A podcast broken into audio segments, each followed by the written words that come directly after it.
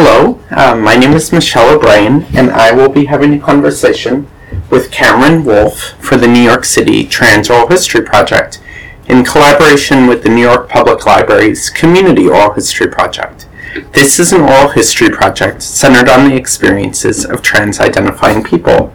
It is October 29th, and this is being recorded at the NYU Department of Sociology. Hello, Hi. how are you doing today? Um, doing all right. Doing all right. Um, well, let's start off. Tell uh, what what are your preferred gender pronouns or gender pronouns? Yeah, I use they and them pronouns. Excellent, excellent. And are there any sort of broad descriptors of your gender identity that you feel comfortable using? Yeah. Um, identify as uh, trans and non-binary. Excellent. Um, where did you grow up? I grew up in um, in a small suburb of Cleveland, Ohio, um, called Chagrin Falls. Um, yeah, it's like a little, um, uh, yeah, super white, conservative, um, Christian little town. It's like has like a waterfall down the middle and it's like a gazebo and a ice cream shop. It's where I grew up. Wow. Do you know how your parents made a living when you were born?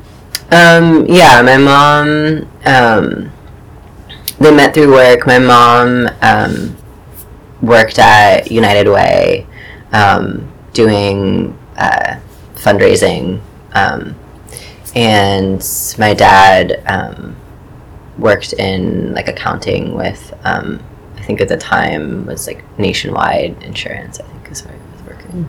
Interesting. Um, Kind of boring, but. what was your um, what do you remember of your family's dynamic when you were young? Um, young, like like child young. Yeah. Um. Uh. Well, so I have one brother um, who's two years younger than me, um, and um, I was really close also with my mom's older sister, um, my aunt Ia, who is like not married, doesn't have kids, um, and my mom grew up in Wooster, Ohio, about an hour and a half south of where I grew up. Um, but Ia would come up often um, and like cook food, like take us to our sports games because my parents both um, they both worked a lot growing up. Um, and um, yeah, I mean it's it's um, I'm I feel really lucky at this point um, having a being in a really solid and and um, kind of like deepening the like intimacy and honesty with my parents. Um, it was pretty hard for like many years um, as someone who wasn't did, wasn't at the time identifying obviously as, as queer or um, or trans, but who like didn't fit the gender norms of what was expected. Um, and they're both like my dad's side is Jewish, um, my mom's side is um, Greek Orthodox. Um, my mom was the first person in her family to go to college, um, and she also then got got like a master's degree. Um, but they're both kind of on both sides very um, yeah have like assimilated into this kind of like waspy culture. And so um, that was like another kind of strand of it being um, hard. I also went to like an you know quote unquote all girls school um, from like sixth grade until graduation um, which has like other layers of like experiences of like otherness and outsiderness and growing up in the suburbs um, unless you had a car is like super isolated um, going to this like private private school like half hour away. So um, yeah the suburbs are miserable and like beautiful at the same time. Like i really like i think where i grew up um, was like really beautiful. I have like such a soft spot in my heart for like wide open like highway vistas. Um, but yeah. So um, uh, you've mentioned uh, gender dynamics in your family. Mm-hmm. What were you probably like as a child? Um, well, I'm a Leo, and that I feel like was um, uh, so. What was I like as a child? Like pretty like um, was like the ringleader of different friend groups. Like um, it was like fairly femmy as like a young kid. Like wouldn't wear dresses unless they like twirled. Um, I did like ballet from age like four to twelve. Um, uh, was also um, yeah, I was also like a um, a smart kid and like an ambitious kid and did well in school. Um, and um, uh, yeah, and then I think like as soon as like puberty hit, and I switched. I mean, I switched schools um, from the like public school um, to the private school in sixth grade, and like that, just that like shift like um, puberty and this like new, yeah, this like new school where everyone kind of like knew each other, or many people had like been there since they were like two years old, and their sisters went there, and their mothers went there, and it's kind of like legacy type school spot. Um, and like all of a sudden, yeah, like getting acne, and like, um, yeah, like puberty is like so rough. It's like so rough. Bodies are so can be so grotesque, um, and beautiful for sure. But um, I can't imagine as awkward as it's been going through this like second puberty. I can't. I have so much sympathy for my like 11, 12 year old self, like going through it for the first time. Um, but yeah, I don't know. I was um, yeah. So when I switched schools, I just like I think I like embraced this like weirdo persona um, as a way to kind of like cope with mostly feeling really um, uh, lonely and isolated and like had like have always had like good good friends it was like like a handful of like close good friends who are also just like total total weirdos Did your relationship with your parents and, and your aunt shift in puberty and when you switched schools? Um. Um.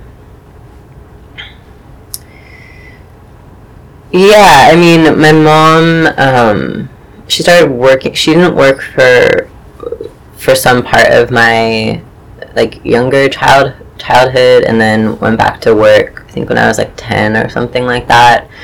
Um, and so yeah, so it's like she.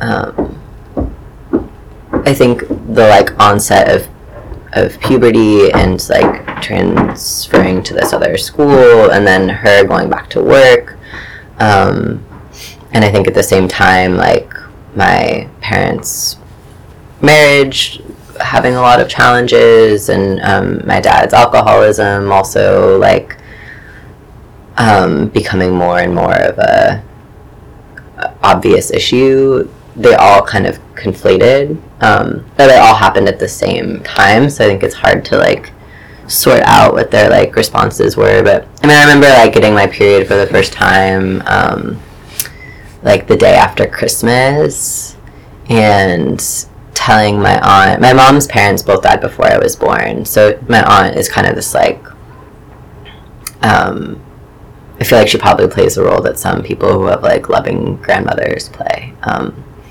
and I'm like her favorite. Um, it's like very obvious and like probably really fucked up. it's like that's the family like truth. Um, but just like going up to her, um, to her, she when she stays at our house, she'll stay in this like kind of like top like attic space. Um, and going up to her room being like, oh, yeah, like, I think I got my period. And I had felt so sick the night before. And it's very much this, like, oh, you've become a woman now. Like, congratulations. Like, this kind of um, and they're like yeah they're Greek, um, so they're very like like loud like she's just yeah she's like loud she's very like adoring and kind of like smothering sometimes and like very just like um like she would like um want yeah want me to like put makeup on and like I remember like using like Nair as like the hair removal stuff um, as like a young person and then um, and that being like very encouraged or she would like want to put my like hair in like rollers um, which I love I mean like I part of me like loved it um, and um, and then my like private school had um, uniforms too but it was like this like very clear thing of like there was like the catalog you could order your like skirts from and your little like button downs um, but like the cool kids like shopped at Abercrombie and wore like like had their like moms like like sew their like skirts all like really short and um I don't know. You asked about my relationship if it shifted in puberty. I think it just I think it um yeah I guess all these things like happen at the same time and um and in like eighth grade like was really um was like the first time I saw a therapist was like feeling like really um yeah depressed and like suicidal um and so like that's also a part of it. Like i don't remember like as like a 14 year old 13 14 year old like like more details than that but just that like yeah it kind of feels like all of a sudden like everything was terrible um yeah Tell me more about the difficulties of your private school experience from 6th to 12th grade. Um, I mean, it, so it was a school. Um, um,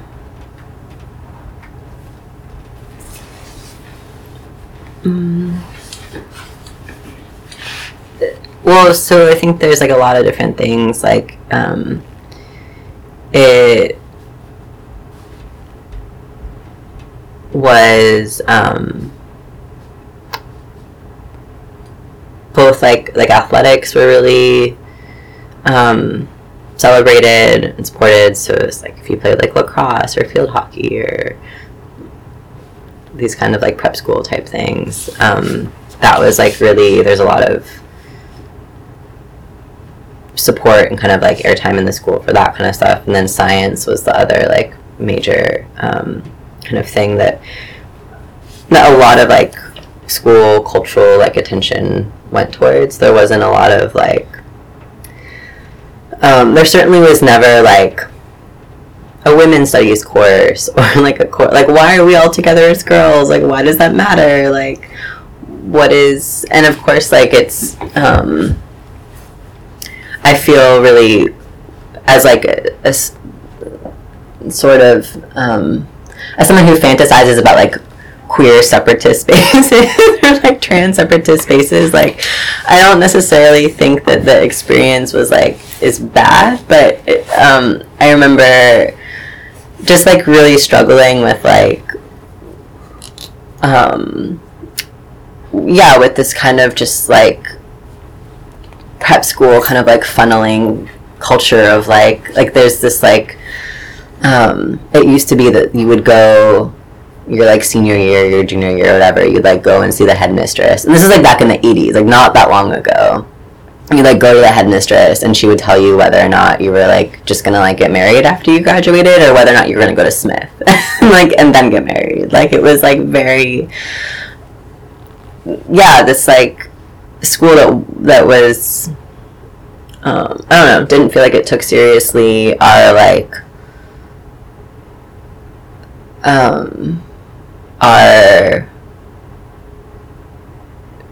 creativity or like power as like young women um, unless it was being kind of funneled into or kind of fell into one of these like socially acceptable kind of categories of what that kind of like success or whatever looked like.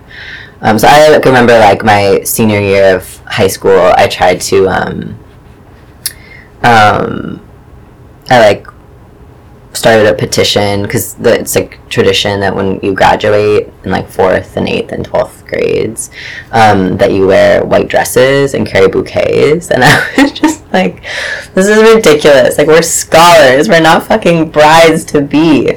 So I started this petition. Um, to try to like have us wear cap and gowns um, and I think of my like graduating class of like 75, I think maybe like 18 people were in support um, of like, yeah, these like early fe- feminist like stirrings. I'm like, this gender stuff is fucked. Um, I'm swearing a lot. I hope that's okay. It's like, can swear as much as you want. okay. Um, um, yeah, and then I just yeah, I think I was also um, was um, yeah, it was like yeah, a smart kid, but also just like yeah, couldn't was like so miserable and so much just like didn't make sense like rules didn't make sense to me. And so I was the kind of kid who would like say I was going to the bathroom and then like leave the school and like miss an hour of like biology because like I, I don't know. It's just I, I've never been very good at um like doing things that I don't think were important. So that, that obviously didn't got me into trouble sometimes um yeah What was your experience of gender like, and how people related with your gender during your teenage years? Um, I mean, it was such a weird, like all this being in, um, in like uniform, and I think that was like one of the things that I actually look back and I'm like, I'm so glad that, like, there are some ways in which that environment that in so many ways was so stifling or hostile and, and conservative. Uh, I mean, like, yeah, I was, um, it's just like weird thing where I would like have these like conversations with friends about like how beautiful like women's bodies were and like so much more beautiful than like men's bodies whatever and yet the like two out people that I can remember. There was like one who was like had friends and was cool and the other like was cool like she was like part of the it's like clique of like basketball girls. Um, and then the other one was like totally um totally like ostracized and like made like it just this like really this like latent like attraction and um and like touching of each other's like um yeah it's like physical intimacy yet like it being totally divorced from like an affirm like a a queer identity or a lesbian identity like it's just like very stark and um and i think as far as gender anyways i was i guess i went off on a tangent but um like we would this like school was fairly yeah like small and intimate like i mostly knew everyone. So you'd like have like groups of friends just like lying in a floor somewhere like in a hallway. Like it wasn't we like kind of rejected like at least like my like friend group did this like social decorum of like you sit in chairs.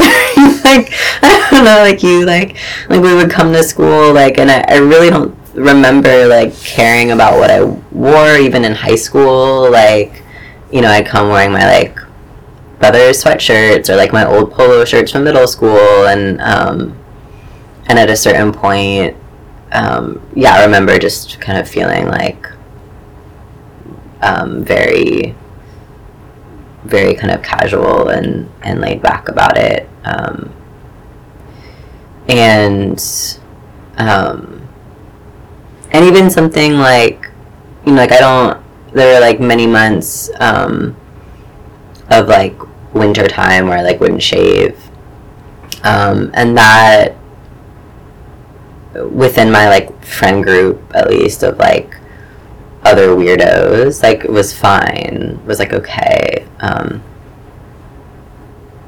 um, so I think my ex- my like experience of gender in that environment was um, at least my memory of it was like more um, it was like wasn't like a visceral experience of feeling like um, a feeling I don't know, like these like kind of like like not at home in my body or feeling like gendered like in another another kind of way. Like I don't those feelings didn't really didn't show up until like after college, but it was more so this kind of like it was always tied to these like politics and these like expectations of like what a woman was supposed to do with their life or what a girl was supposed to do and um, the kind of like internal culture of the school, but also then um, these kinds of like expectations from like my mom and my aunt were like, why the fuck aren't you shaving? Or like, you should put some makeup on, or like, here's some perfume, or um, you know, we're going over to your grandparents, will you look a little bit nicer? And like that kind of, um, yeah, that kind of stuff. I mean, I remember like my mom like got really mad at me because I like didn't go to prom. Um, she was like, like, you're people are gonna think you're a lesbian. I'm like, so what if they think I'm a lesbian? Like, and the truth of it was, I was like going down to Columbus to like see my friend Tim with my other friend, um, who ended up like dating, like this other boy who ended up dating. Like, you know, we like went and like smoked weed and saw movies and like biked around like Columbus, Ohio. it was just like I was like, I was like, no, but like, so what? Um, Yeah. Yeah. What did you do after high school? Um, I went to um, I went to Wesleyan University um, in Connecticut. Um, where I majored in art history and German. Yeah. Mm, Were you shifting or growing during that time in yourself? Um. Um.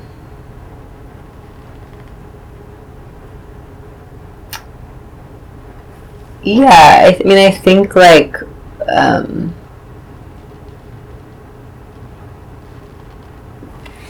uh,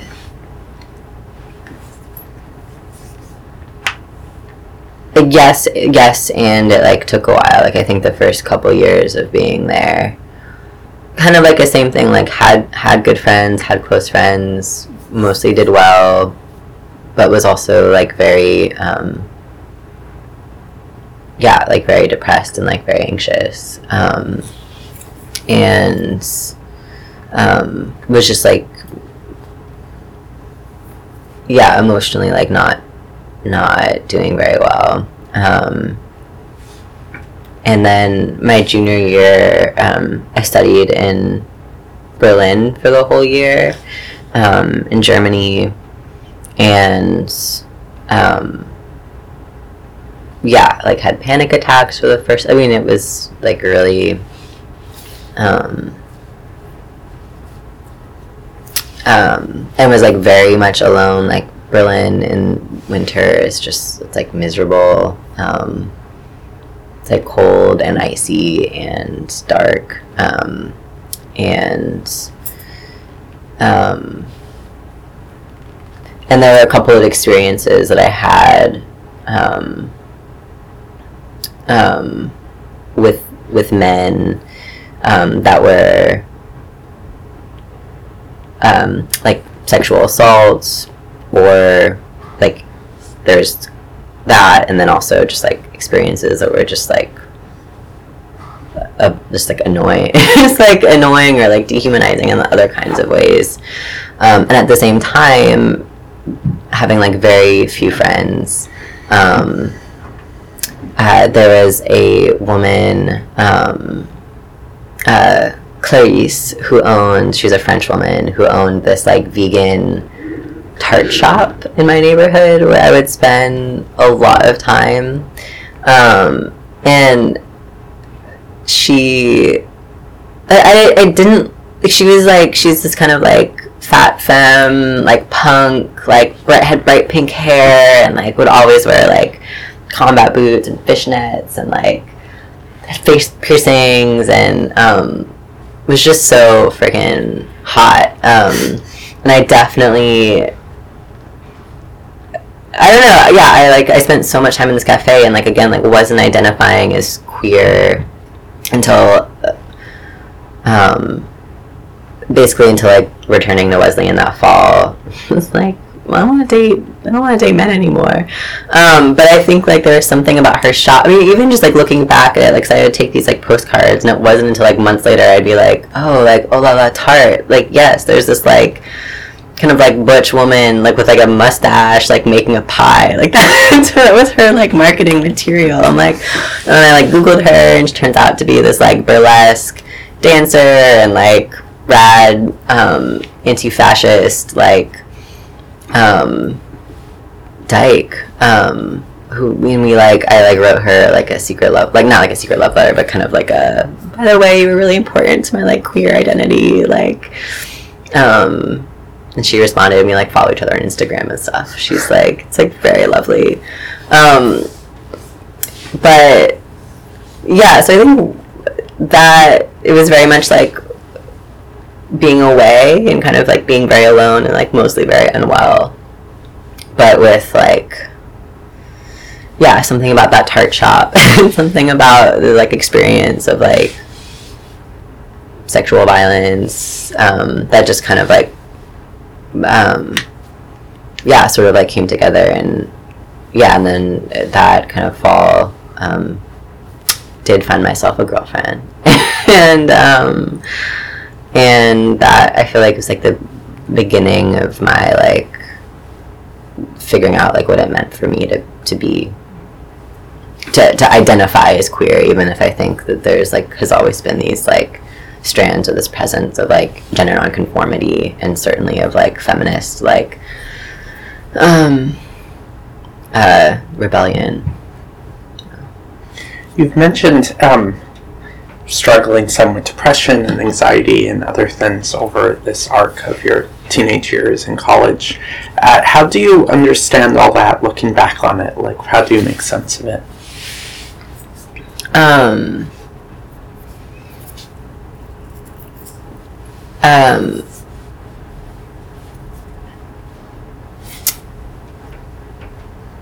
I think I am someone who um, is very um, like absorb absorptive or like absorb like absorbs other people's feelings or is like hy- like hyper aware of like tension in spaces um, and is also very driven towards like care work um, so like in my family for example it was like i don't think that i necessarily had the like even like knew that my dad was an alcoholic right when i was like in like i don't know if i would have used that term but it was like oh he like comes home from work and then just like drinks beers and walks around and like doesn't say hello to anyone and kind of is like a zombie in front of the tele like that like absorbing that and um you know, same thing with my like mom. Like she would come home, and then um, um, from work like fairly late, and would like chain smoke cigarettes in the garage while like playing computer games, and then like fall asleep on the couch. Like, it was just like none of it was was like warm or like uh, loving or caring. Um, and and I think also in my um, in this like kind of waspy like um, type culture way of like suppressing like the the family narrative and the status quo being so um, like maintaining that and like maintaining the appearances especially like my mom like her job is like fundraising right so she just like goes around and like hobnobs with like really wealthy people and gets them to give her money. Um, and so the ways in which like um, yeah the ways in which like starting to feel depressed but like not knowing like what like what is this or how to name it. I remember like when i told my mom like finally i like buckled down one day and just like started crying and i was like something's not right. I mean she like took me shopping you know like she like didn't and it, that's okay like it's hard like how do you how does one who is clearly struggling with so much like then support um, support your kid who's like very much still a kid with some something? But anyways she wasn't particularly like and my family is not particularly um, um, uh, um, what's the word I want to like use? Like, uh, I don't know, like like tolerating like difference or like being open to like pain or things that are like hard. Um, and they they've changed. They're like changing a lot. They've changed a lot. Like, um, and um, but I think a lot of that like struggle with like de- depression and anxiety like very much just like stemmed from taking in all of this like all of that and and kind of um, yeah internalizing it as if it was like my my fault um, um, which then like you know basically was more or less like um, you know what I was told like in college like when I came out to my mom um, it's it like coincided with um, my dad had been sober for a little while um, and then over Thanksgiving break my brother found like a not particularly well hid like 24 pack of beer in the garage and remember like being um, like my brother being like oh like I found something and then we like storming and like bringing it like in tears and like my dad was like in bed and I was like what is what the fuck is this? Um and that kind of like coinciding a couple days later with my mom like getting on the phone and me being like um finding out that she had known like she had known just like hadn't told any of us and kind of made this comparison of like well you think it's painful for like you to for your dad to be drinking like how do you think it makes me feel? You're a lesbian or you're like whatever. So this like really so a lot of that like what was maybe like internalized like feelings of like responsibility or blame for not being able to like hold the family together in these like particular ways that as like a favorite child it's a child who's like super extroverted and like knew how to like entertain and knew how to like make people feel good um, was like very much then like later just like directly told like oh yeah you're like fucking it up. You're like fucking it up for all of this. So yeah i think this kind of like i think a lot of the struggles with like my struggles of like depression and anxiety like have to do with this like needing this like of like individuation right? Of like needing to like trying all these different moments to have an identity that felt that felt authenticity is like complicated but like felt felt true felt grounded in who I was what my desires were what my experiences of the world were um, and kind of throughout that like adolescence and early adulthood kind of every one of those like honest attempts kind of being shamed by my like family of origin and um, and um, yeah. So I think that's that's kind of how I make sense of that. Yeah. When did you move to New York? Uh, I moved to New York right after graduating, or like a few months after graduating from um, undergrad. Why did you move here? Um, I moved here because um, because I had like thought that I wanted to um, like pursue a career like in the arts or in um, having like majored in art history. Um, and one of my best friends um, had found an apartment. One of my best friends from from college had found an apartment, and she was like, "You should move here with me. Like, you should do it." And um, and yeah, so the first year kind of moved initially for her, and had like a bunch of different like arts related gigs. Um, and like hated it. like very quickly stopped. Like realized that was not the world that I wanted to be a part of. What year was that? 2012. What was challenging about the art world? Um, uh, just uh, like how much it was driven by money um, and um,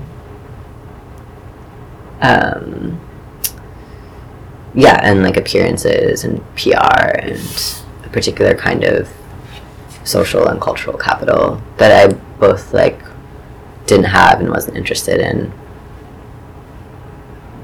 getting or like cultivating. Um, and at the same time, I guess like early, either late in 2012 or early in 2013, started volunteering at um, Third Root Community Health Center. Um, and when they're um, the person who had been doing their like administrative work left, um, I got hired to work there. So it was it was like a really nice, um, yeah, it felt like a shift into um, into work that was like community based, that was queer, that was um, uh, the like cooperative business model felt like a really different way of talking about and thinking about um, not just money but resources um, and was like a work environment where you would walk in and when your coworkers like would ask me like how are you doing? Like they really wanted to know how i was doing. Um, so yeah. I um I think Third Root is important to some trans communities in New York in a number of different ways, and I'm not aware of an interview that's talked about it at all. Could you Mm. tell us a little bit about the history of Third Root and what it is and what it does and how it sort of intersects with queer and trans communities? Oh gosh, yes, I'd be so happy to. Um, Third Root was founded, I think, in 2007 um, by um, a group of people, one of whom being um, Jacoby Ballard, um, who's um, a trans um, herbalist, yoga teacher, um, and um, Julia Green. I think was one of I don't I don't know what pronouns Green uses. Green now lives in the West Coast, but I think another like GNC identified, certainly queer identified herbalist. Um, Julia Bennett, um, another black lesbian um, acupuncturist. And I forget who else was in this like initial cohort of people, um, but it's located in um, Flatbush, and this cooperatively owned business that does sliding scale services, um, kind of massage, uh, acupuncture, yoga, and herbalism are kind of the main things. So it's really addresses like the holistic or tries to serve um, both like people, but also ailments that aren't that are left out of um, traditional like Western um, healthcare system. Um, there's a lot. They have a huge like volunteer base um, that kind of has historically helped a lot of different things, including ad- administration, kind of front desk stuff. Um, um, they have Jacoby started doing, and they still have done even since Jacoby's left, um, a queer and trans yoga class. Um, that was certainly like the first place that I ever came to understand myself as a spiritual being. So it's like very, very dear and precious to me for that reason. Um, there's like a really powerful and very complicated community of people, right? Like being a holistic health center. Um, I think increasingly over the years, like as that neighborhood on Cortelyou Road has has become more and more gentrified. This kind of shift of like clientele, it's like more and more white, more and more wealthy. So it's like, how do you actually, as a community center, um, who wants to be serving um, folks of color, the Caribbean community that's that's in Flatbush, um, queer folks and trans folks who um, don't have as much access to resources generally to be able to do things like acupuncture um, or don't know, just like take care like in general. It's like hard, it's like complicated, and it's a messy place, but it's also um, one that I know has like really um, been like instrumental in the healing journeys of like so many queer and trans folks. Um, and I loved working there. I worked there for like two years. Um, um, it was yeah, it's like an incredible project, and they're like really struggling now um, to kind of like stay afloat um, and to kind of really be living their values structurally, um, but also in a sustainable kind of kind of way. Yeah, I saw a somewhat frightening fundraising email from them recently. Yeah, yeah, Yeah. yeah. It's hard. It's hard living in capitalism and trying to be a collective business. Um, when like yeah, some of the owners too like have like multiple jobs. Like the um, cooperative, um, yeah, multiple jobs. They're dealing with housing crises themselves. They're some of them are like disabled and are unable to work en- enough you know hours. Like it's and then it's just like the constant flux of different volunteers and yoga teachers, and it's like yeah, it's it's hard. Um, um,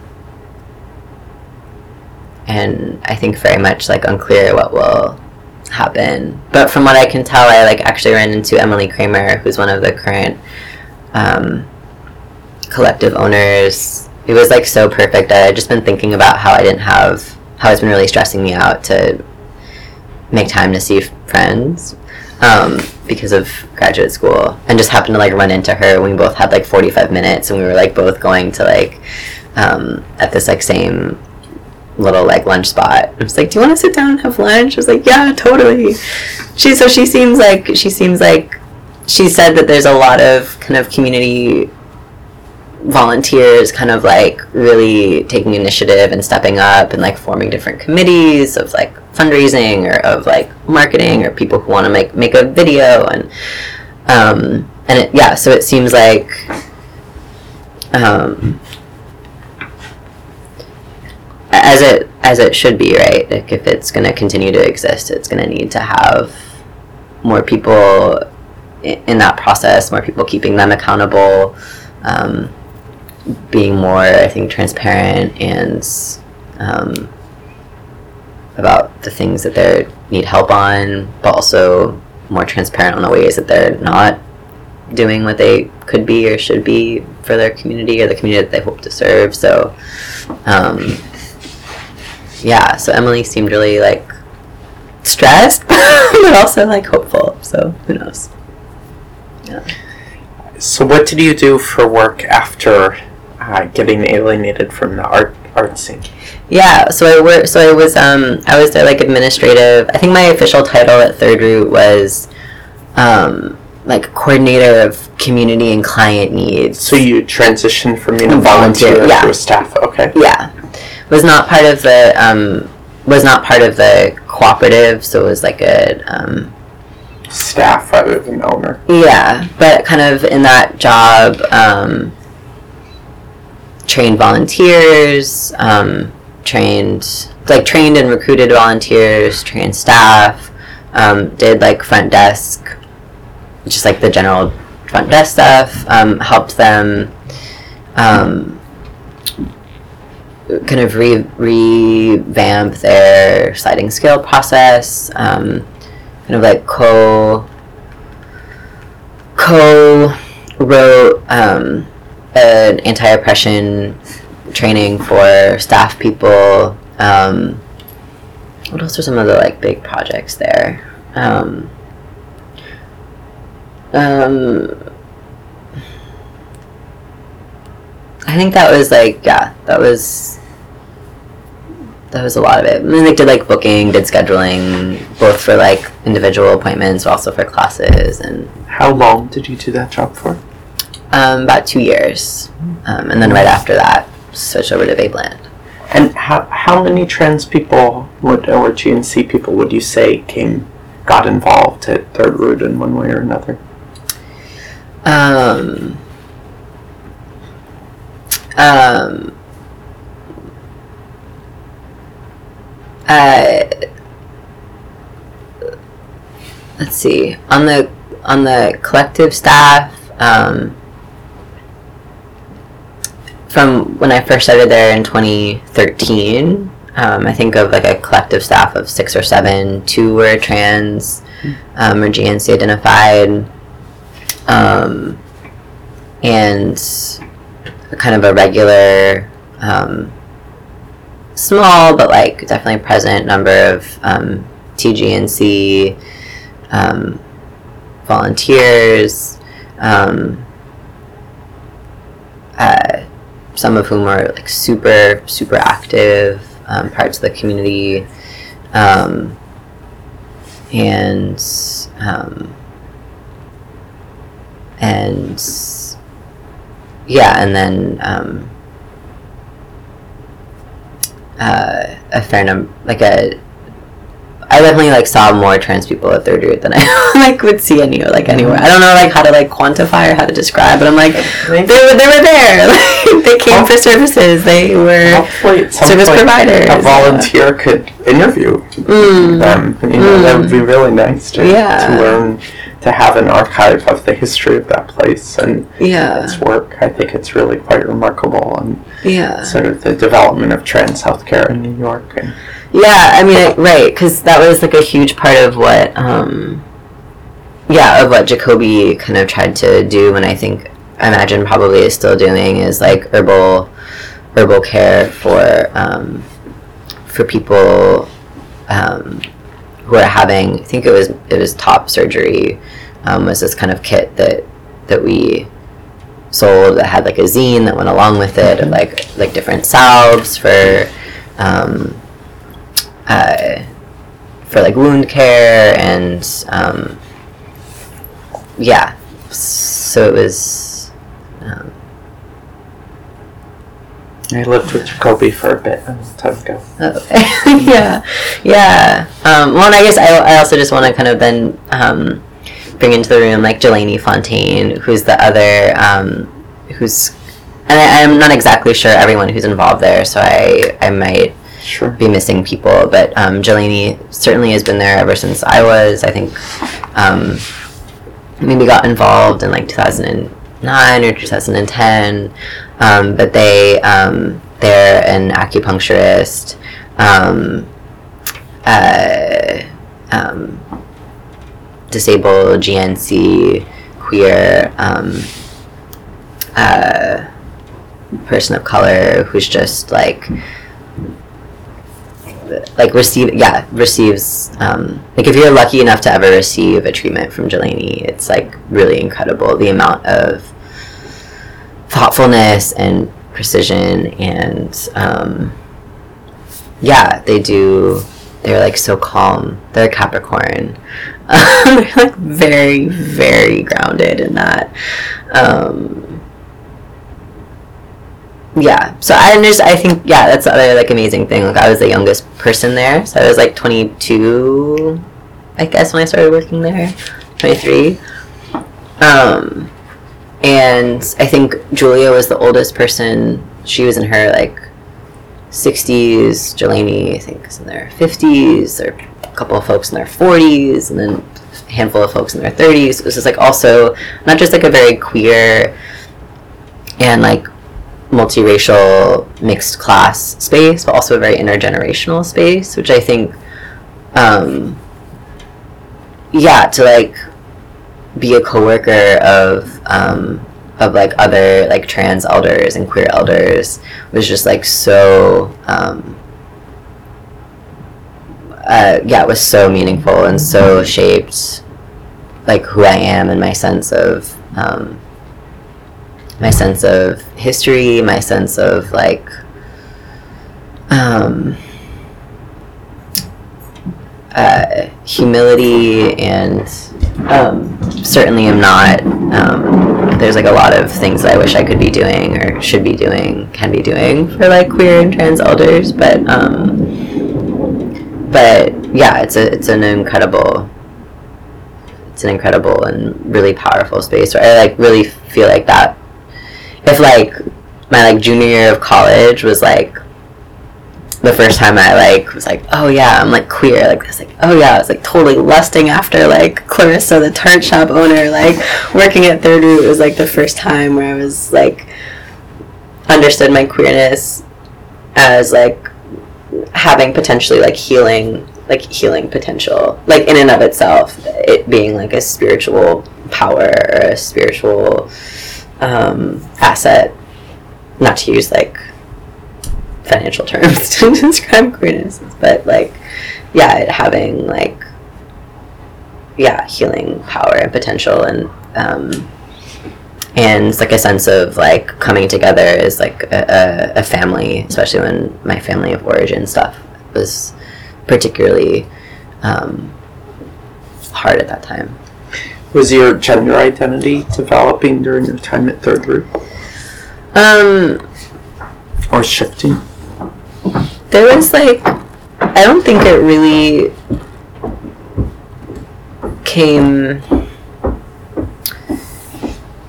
well I shaved my head for the first time while I was working at Third Root um, and I got like way more femme after that which was like fun um, but it's and I also are kind of around that time in early 2015 started dating um, um, dating a trans masculine person, trans man, and was also living, um, had been living since 2013 at um, Divine House, um, which is like a, a 20 person um, collective living situation. Um, that Where was, this? huh? Where is it? It was in Clinton Hill. Um, um, so yeah, it was majority queer. Also had a bunch of different, um, a bunch of TGNC folks. Um, was also a mixed, mixed race, um, mixed class.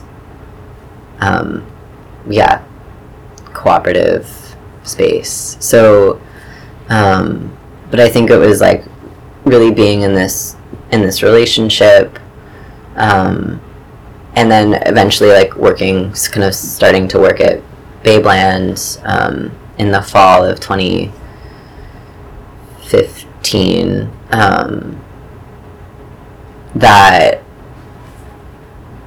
my um, my sense of of transness like started to like emerge or I started to have like vocabulary for it um, yeah Tell me about starting work at Babeland.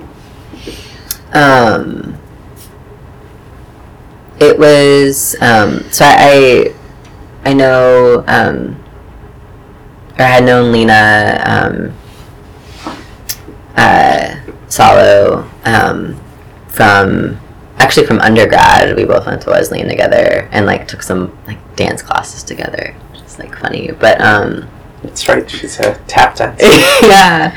Well, we actually took modern dance classes Yeah. together, but um, but yeah, she's um, yeah, she loves tap, which I've never actually been able to see her perform, but I like, I don't. That's ridiculous. I like that needs to change.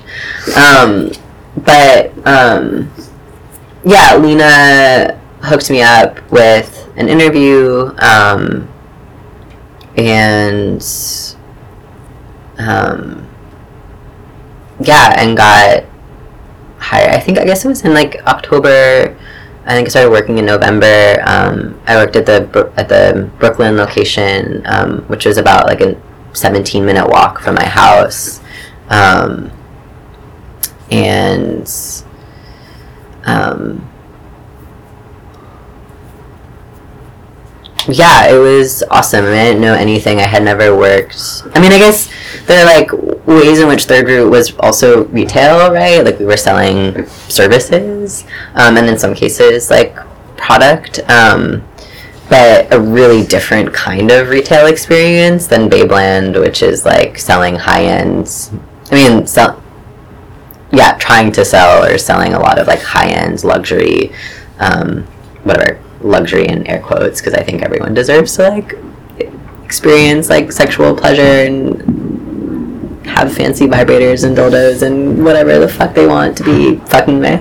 Um, but in the sense of like, yeah, these kind of fancy, fancy products. Um, so it was my first time really doing doing something like that. Um, but it was amazing. I worked like I think I started working mostly on weekends and then like Mondays and Tuesday nights, which are super dead, especially in winter and um, and yeah, like nights when we would have like two customers between the hours of like seven to close, and so it was a lot of like listening to like Dixie Chicks and like Dolly Parton and like parading around and like getting really nerdy about astrology with my coworkers and um, and um, yeah, I, I guess I just I loved like I think at, at Third Root even though I wasn't doing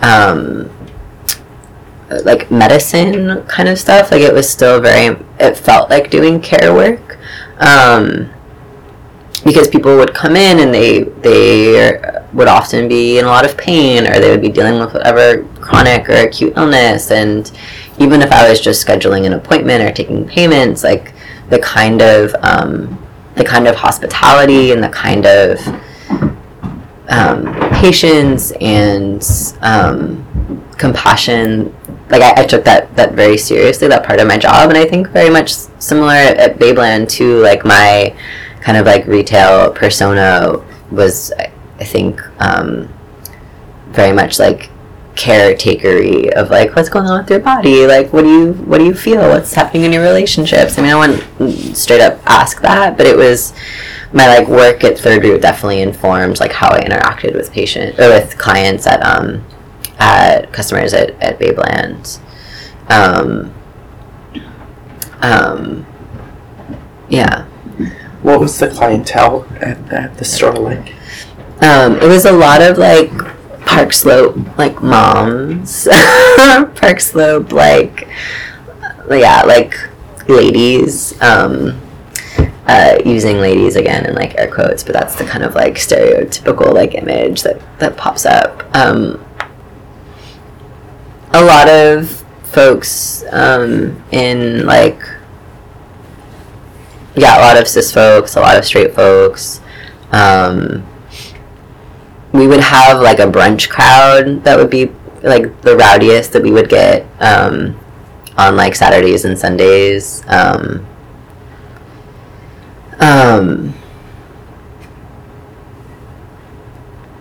yeah, I mean, I feel like the Brooklyn location had the reputation for being like, um, yeah, just like kind of quiet, like way more quiet and kind of like, um, certainly like less less less punk, less like kind of grimy. Like the store, the Brooklyn store, at least when I was working there, it was like very like boutiquey feel. Um, it's like it might be like it might have been a little bit like size wise bigger than the Rivington store, but um, but it was like very well lit and everything was on like glass. Um, kind of like glass displays and shelves and um, it, yeah, it felt like polished for that kind of like park slope, so like middle upper class um, uh, clientele, which I think is really who Babeland mostly serves. Anyways, was like youngish straight cis women. Um, And what was the culture of queer and trans people uh, in the staff like? Like, what role did queer and transness play in your work? Um, I mean, I, like I feel like almost everyone there, yeah, had identified, and I think actually, I mean, like in my personal story, like I think Babeland was like the first time that I introduced myself as using they and them pronouns. Um, was still going by um, my like given name, um, but um, um, it's like I, it's like almost I'm like struggling to like describe what role it took because it's it, it like it just was. Like it's kind of like describing like what air feels like. Like it's just there. It's everywhere. It's um um but it was people like many of my coworkers like their queerness and their transness um and their like sexuality were like really primary um, primary dimensions of their identity or how they kind of organize their understandings of self um, and um, and we're kind of like like I like I remember it being kind of like a vulgar space too sometimes. Like in a way that is not I don't mean to be like demeaning in any way. It's it was like great. It was like yes like we're gonna talk frankly about this stuff. We're gonna like make jokes about I mean our freaking like organizing slogan was like fists up for Babeland. I mean, it's just like um, it felt really um, uh, yeah, like an incredibly like liberating space. And it wasn't that we were like all like fucking all the time too. Like we would have like conversations of like not having had sex for like months and how our like relationships were like really hard and um or like you know asking like I remember like I was like what happens like um I didn't know um like certainly like my sexual life and like um was really taught like as I was at Babeland and kind of gained access to both like um free shit like free like toys and and information and was like r- like learning about like um about like kink and learning about BDSM and like it, that I think my like transness really emerged from my like sexual practices of like dominant and submissive like um uh play like power play that was like happening in my like relationship. So it's anyways but it, um but yeah just being able to like ask like questions like like what happens if you like fart when you have a butt plug in. It's like it was like that's like so it's like that was just like normal. It's like i don't know let's google it. Or like um you know when we would get like we would test out products and like i knew like um my close friends um one of my like closest friends at the Brooklyn location, like we just would like yeah, text each other these like long like like oh my god, I tried this the other day, like I masturbated with this toy, like I, whatever. It's just like this kind of like knowing the intimate details of like and it not being weird, it not being invasive, it just being like a really important part of like how we understood bodies to be in the world. Um, and desire to function and um, what like love and like tenderness could look like um, just took on a whole new a whole new um, shape at, at Babeland um, and I think too just like then like I think our queerness and our and our um, transness like the ways in which we dealt with kind of customers who were misogynist or who were transphobic or who were racist like there was this um, the ways in which our like shared um, identity really transformed into like or kind of manifested in really caring for each other and caring for our coworkers when fucked up shit happened which it did on a fairly regular basis um, with yeah with creepy creepy men calling and jerking off on the phone or coming in and um, and this happened more so at, at the Soho and Rivington locations where there would be like people who would make overt threats like in the store but um, but yeah so I think there's a ways in which too like that um, uh, yeah we like really had each other's um, backs and and that became an important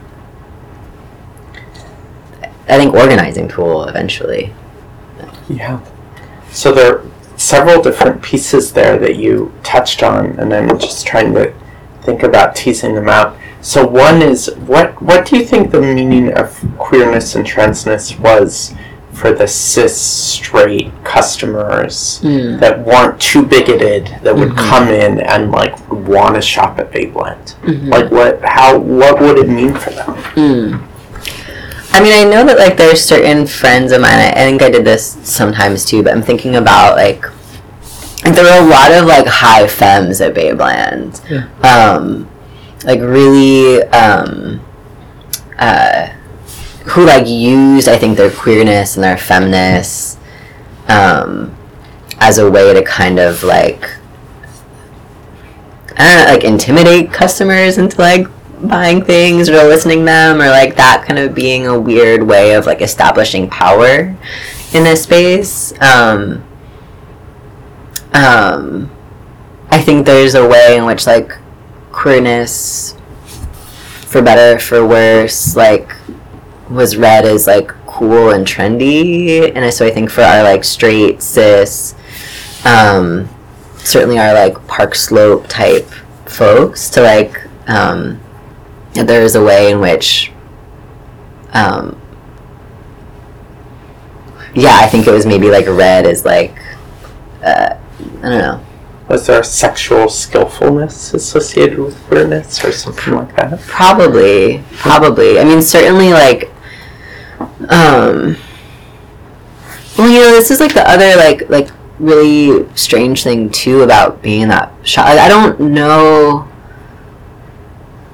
I don't know how many of our straight cis customers would come in and knew that we were all queer. Um, like I, I have this like tattoo on my upper arm that's um, done by um, Noel'le Longhaul, who's um, an incredible trans tattoo artist, um, and it's uh, it's like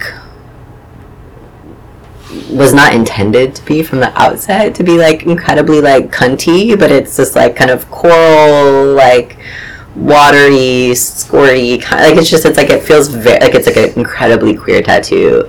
Um, and there would be so many like cis men who would come in and be like, "I love that tattoo. Like, what is it?" And I'm like, "It's whatever you want it to be." Like it just.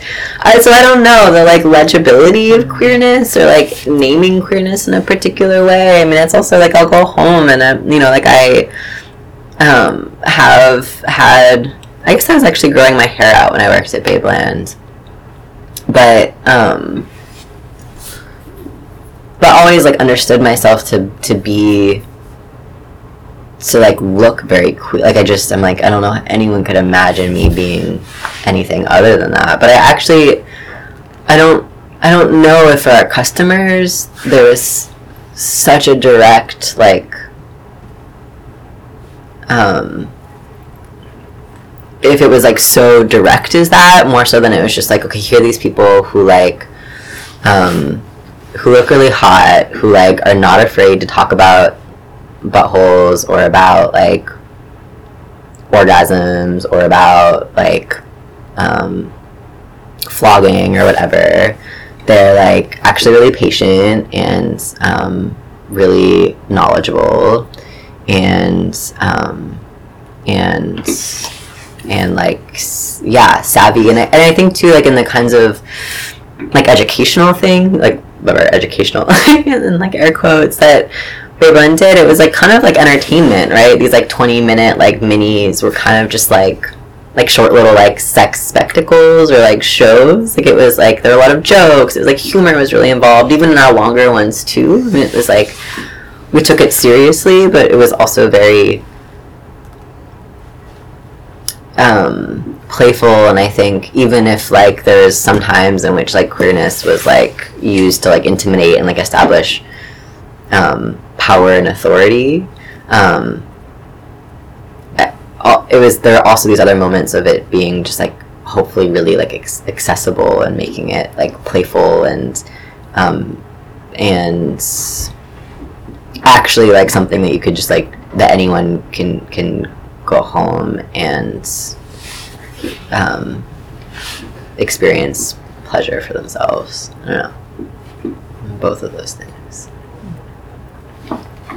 It's so interesting. And I imagine, I mean, I think that the Brooklyn location, I would imagine that my coworkers at Soho or Rivington probably had a really different experience of like, I, I would, I I would just be, yeah, I'd be really curious to like hear how they answered that question because, um, um, and I, cause that was the other thing too. I mean, like even when there would be like, you know, like a dyke couple who would come in, um, I mean, it was always really important to us in our in our educational work and in our sales work to never assume how anyone was going to be using a toy or what that person what they would want based on how they looked right? It was assuming that even if there were two people who we read as women came in like we don't know who they're having sex with or what parts they have and that that is irrelevant to us right? So there's almost this way too in which i think our interactions with customers sort of put onto them a, a queer like we were interacted with them in a queer way that was like non-assuming and then i think maybe planted seeds. So if it's like so like walking in and like oh you know someone would be like oh i want I, I want a new toy. It's like what kind of toy do you want? Oh i don't know like and being able to ask questions well like do you want to be able to like use it with a partner? Do you want it like internally or externally? Okay internally like do you want to use it like vaginally or anally? Like all these kinds of questions that i think make abundantly clear to people the like the like abundance of ways that bodies can come together and the fact that there was there's not like a clear direct path towards pleasure i think maybe that's another that maybe is another way in which our queerness was was like filtered into the space but never like directly stated of like oh here's these like two di-. even at the same time like when like people who i'd read as queer would come in i'd be like totally like you know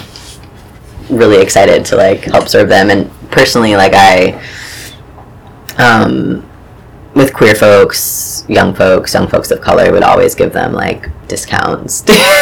That felt really important. Like i don't know like these like many ways of doing reparations. Like very like very many. But that always felt for me like really important but I would be like, I think you're gay, so I'm gonna give you a discount. It was just like, I'm gonna like add this in, friends and family, you know. Yeah. And uh, you mentioned the importance of uh, queerness in uh, establishing solidarity between Mm. people when, when you'd face difficult situations. Before the organizing started, do you have any examples of that? Um, well, I should say like I knew about the organizing before I started working at Babeland because um, because I was so close with Lena. Yeah. Um, What was the state of it when you first started working? um, what was the state of it? Um,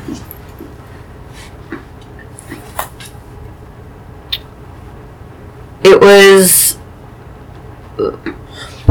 like very much at its in its like beginning shape.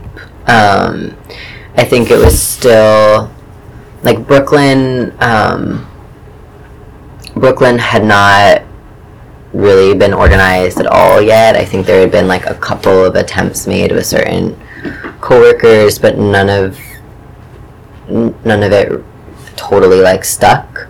Um, or no one was who had been like really like convinced and kind of signed on to be part of the organizing committee. Um, I remember going to an early meeting and it, it mostly being Soho, or maybe exclusively being Soho and, and Rivington folks, um, and sort of still like a, a group of, a fairly small group of um, of really kind of committed folks from the get go. Yeah. Um, yeah, so it was a process, I think, of like, um, of moving from like the like sh- sherbet people to like people who are like, yes, like we're definitely going to be on like the ones who it's not super hard to organize with, and like slowly starting to s- to spread out. Um, I think that's where we were.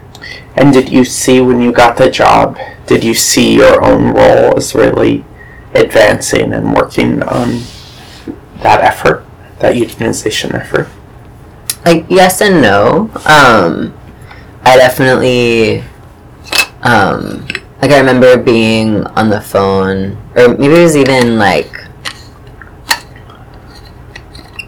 yeah, I think it was like on a phone call fairly early on with um, with um, uh, with Steph, who was one of our union reps and being like, I'm just really not an organizer. I just really hate organizing. Like, I'm just really not good at it. Like, so like like I saw being there um, as um, as like wanting to help or like being committed at least in like a vote kind of way. And and certainly like when we would have like new hires like definitely um,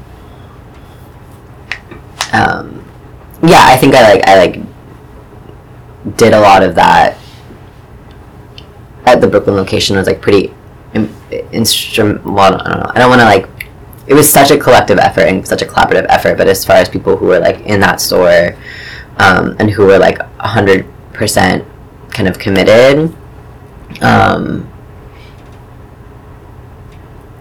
like that that that was me um and and at the same time like was like insecure as an organ insecure as an organized like yeah i don't know like committed to like committed to unionizing and committed to doing the work and also like um did it sort of um uh um, not like begrudgingly, but just like kind of this like growing awareness of like, and this is so not the work that I like want to be doing for the rest of my life. Um, whereas like for Lena and I think for other folks like Alexa, um, who then ended up like working in union context, like it was very much like it was like, oh, this is amazing for Babeland, and also this is like a professional, like vocational, like I want to do more of this. For me, it was like very much the opposite. like this is really not suited to my skill set. Um, Going into it, what were your associations or experience with unions? Um, my first girlfriend worked for the Hotel Trades Council, um, and s- had another close friend from college who um, had done salting work um, out in the Bay Area. Um, Hotels, Salton. um, casino, casino, um, like restaurant working, restaurant worker stuff in casinos. Um, so, um, but but my first girlfriend worked in um, in shops that had already been unionized, kind of getting new, bargaining new contracts. So she wasn't doing the kind of um, yeah, the kind of work that, and we also weren't um, weren't like communicating at that time. So, um, you know, and then I think I like had like like my my mom's mom um, worked at Rubbermaid um, in Wooster, Ohio, but kind of like grew up with stories about how like the union like made Rubbermaid factory close, um, which whatever is I don't. It, that's probably not what happened, obviously, but kind of grew up with it, not um, with anything like a slightly negative kind of impression, but mostly being fairly um, unaware of unions and their like um, and the importance of like labor organizing and the history of labor organizing. Um, because most of my family worked in like managerial management type level positions. But your exposure to friends and Yeah. partners who were in the labor movement was enough to win you over positively. Yeah, I mean, I think it's also like working working cooperative, like working in a cooperative business and living cooperatively um, and doing. Um, I had been involved with um, Resource Generation, um, which organizes young people with wealth and class privilege around racial and economic justice. Like, um, even though like there wasn't direct link to to labor um, organizing, like it it just like made a lot of. sen- I'm like, yeah, of course, um, and having I guess also at that time um, been involved with North Star Fund, which um, gives grants. I think to I think they've given grants to to Retail Action Project, maybe, but if not. Um, um, certainly like Brandworkers and um, um, uh, other like worker worker centers. So yeah, it was I didn't it, I didn't like need I didn't need convincing, um, and also you know being someone who had um, who had who came from like a wealthy family and who had access to other resources i also think that that um, as far as like i think maybe part of why it was it felt so clear so obvious was that the kind of like fear of losing one's job or the fear of like repercussions or the you know like that wasn't something that i was wrestling with, which is a lot of my coworkers had had been working at Babeland for like years, and that was like, and they were young and they were queer and they were trans, and like these jobs are like, I mean, I feel like Babeland, I don't know so much now under this like new ownership and post kind of post unionizing who they're hiring, but at the time, I feel like it was like really one of the only spaces where people could could work and, and know that they were gonna yeah would, would like be hired and know they could get some basic level of like workplace um, acceptance. So um, yeah. So tell me, in the course of trying to win people over in Brooklyn uh, and being a part of that, like what were the relationships of solidarity like? Like how did that? How? Um, where was the solidarity strongest, and where what where did it develop? Um, yeah, I mean, I think in um, in Brooklyn, um, I think like Brooklyn kind of had this like um, this. Uh, we're like we're literally like across the river from these other stores, right? And most people who worked at the Brooklyn store also like lived in Brooklyn. Like there was a, a sense of like um, some of the like. I, I think I mentioned too or alluded that like a lot of the like. Like I think Rivington and Soho, based on the clientele, based on it being like um, in places with like a lot of bars, like a lot of more like rowdy people, being places where there's a lot more, um, a lot higher stakes on like, um, like they always had higher selling goals than Brooklyn did too.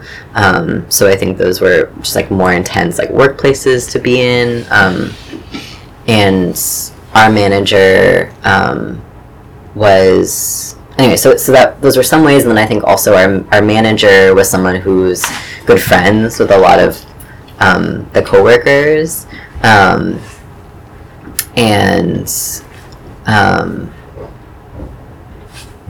she I guess she might have left. Um, I can't remember if she left like before or after the like election.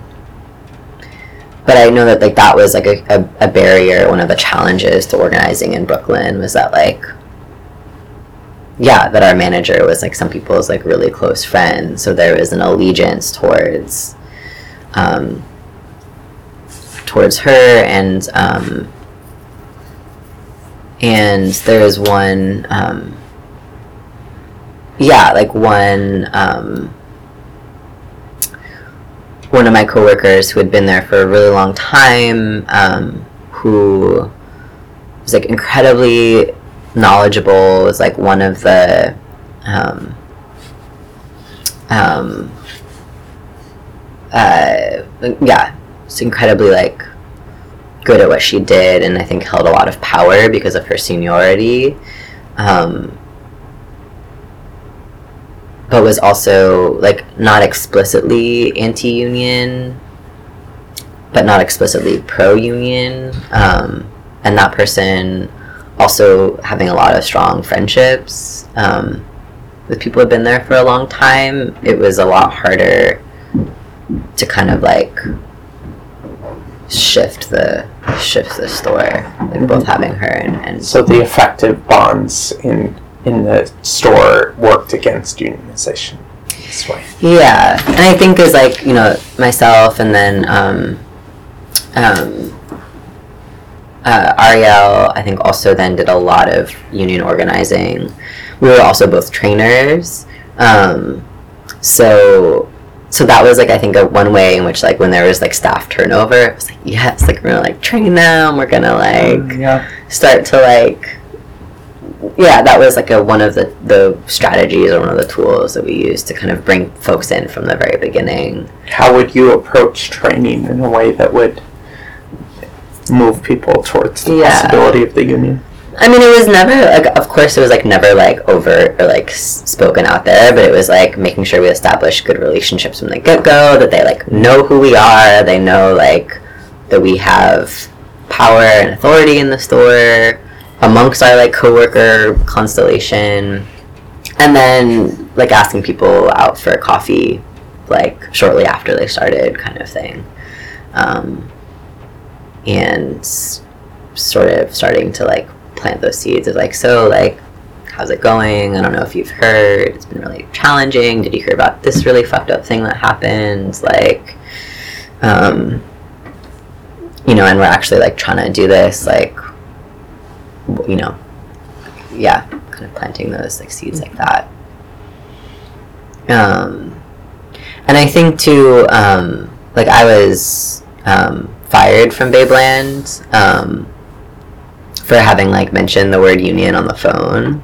I don't know if this has come up in any of the other like interviews but i think there was like a way in which um, as someone like so I was really close with Lena, who worked at in Riv, and close with Phoenix, who worked at Soho, and then had like really close relationships with my coworkers too. Like mean, like like pro union and anti union. Fo- like we we just I like really genuinely like loved everyone I worked with.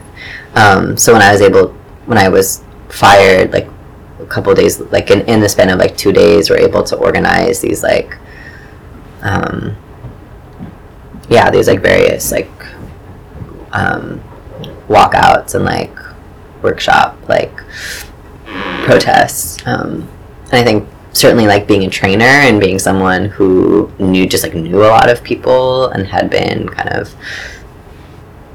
um, yeah, been like a very like familiar and active space. Who also like did a lot, like taught a lot of workshops and stuff. Like the mini workshops, not the full length ones, but all of that like certainly like helped in the long run. Um, How long were you at Babeland total before you were fired? it was like I think it was like three weeks short of my one year. Yeah. Um, yeah. And were there phases during that time in the in the how the organizing was unfolding? Like were there major shifts during that year? Um.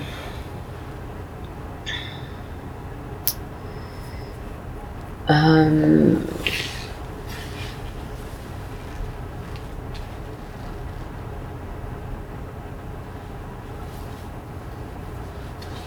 I mean, like yes, but I'm I'm like trying to like remember what.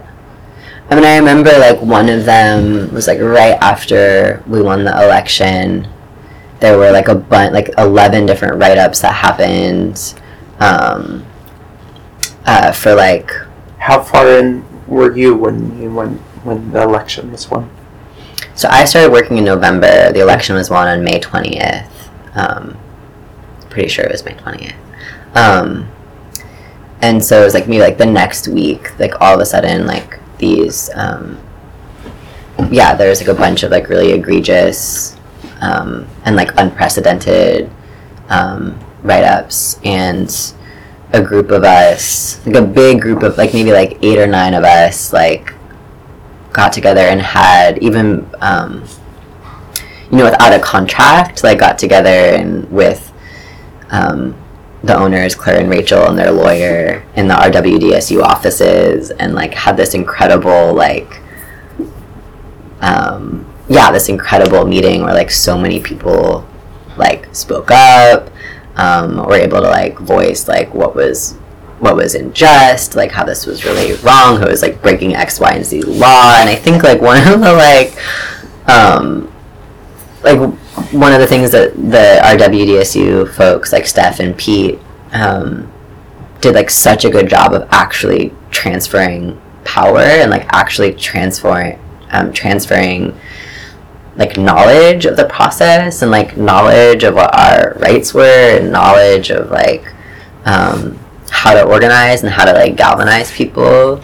Um, so it was just like I think that was a real that felt like a real turning point moment of like really exercising our collective power right after an election happened to like get those I think we got a lot of those write ups like um uh like taken like gotten rid of and just as like this kind of show of like we can actually fucking do this like it's like so and so i feel like i don't remember if like one of the owners cried during that meeting but like just like feeling like such a high that like like we can totally do this um And for folks who aren't haven't listened to the other Babeland interviews, Claire and Rachel are the owners. RWDSU is the union that you guys voted to join, yep and Steph and Pete are the uh, were staff at RWDSU who are Yeah. organizing you all. So you were there for six months in the run up to the election, and then Mhm. about six months after the election, Yeah. and then were fired prior a few months before they won their contract. yeah Wow. Yeah. And so you must have ended up reluctantly playing a major role in winning over votes at the Brooklyn store. I mean, if you were one of the only yes votes when you started, and Yeah, I mean it, and I don't know. I mean, so we, we won. I think twenty-one to four was Yeah. the election vote. And I, I'm pretty sure, like, like I would guess that probably, like, if not all four of them came from Brooklyn, probably at least two or three of them came from Brooklyn. So I mm-hmm. don't know. Oh, and I think there, you know, I think there were a couple. Like, I feel like there. had a lot of unknowns. And Yeah, there are a couple people who just like didn't show up to vote too from Yeah. Brooklyn. At least one that I remember specifically. So, um, yeah, I mean, I certainly like tried and like did the best that I could, but I think Brooklyn continued to be and yeah, continued to be throughout the election and then kind of the the um yeah moments of of then like getting the contract uh, a, a weaker like a weaker store um um because cause there's another like one of the another really like strong pro union folks someone who now works at, at pleasure chest. Matan was fired shortly before the the election.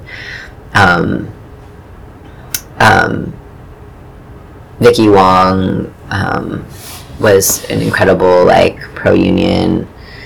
Um, she would show up to like a bunch of the like contract negotiation um, meetings, but I feel like I think Vicky was like one of the fill-ins, you know. So it was like really like an incredible, um, and vocal supporter, but just wasn't at the store as often.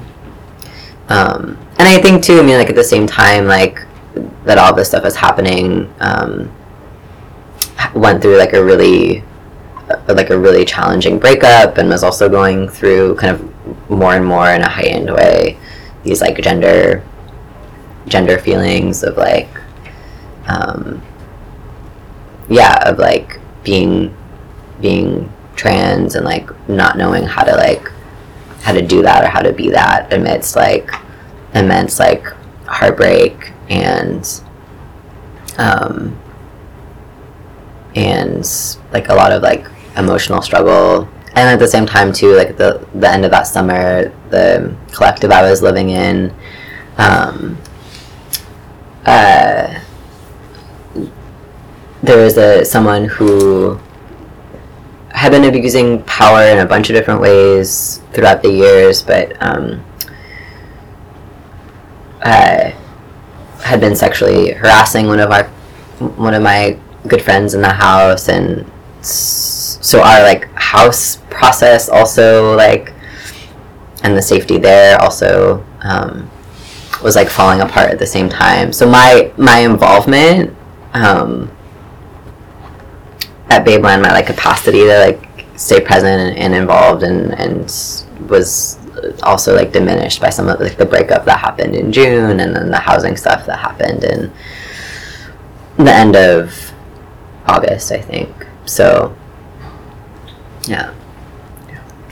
Was your um, starting to come like identify as trans and uh, non-binary? Did that shape your experience of being a worker at Babeland, or your relationships in the organizing campaign, or any aspect of the work there?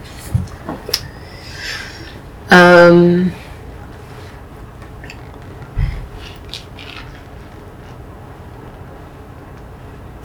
Um.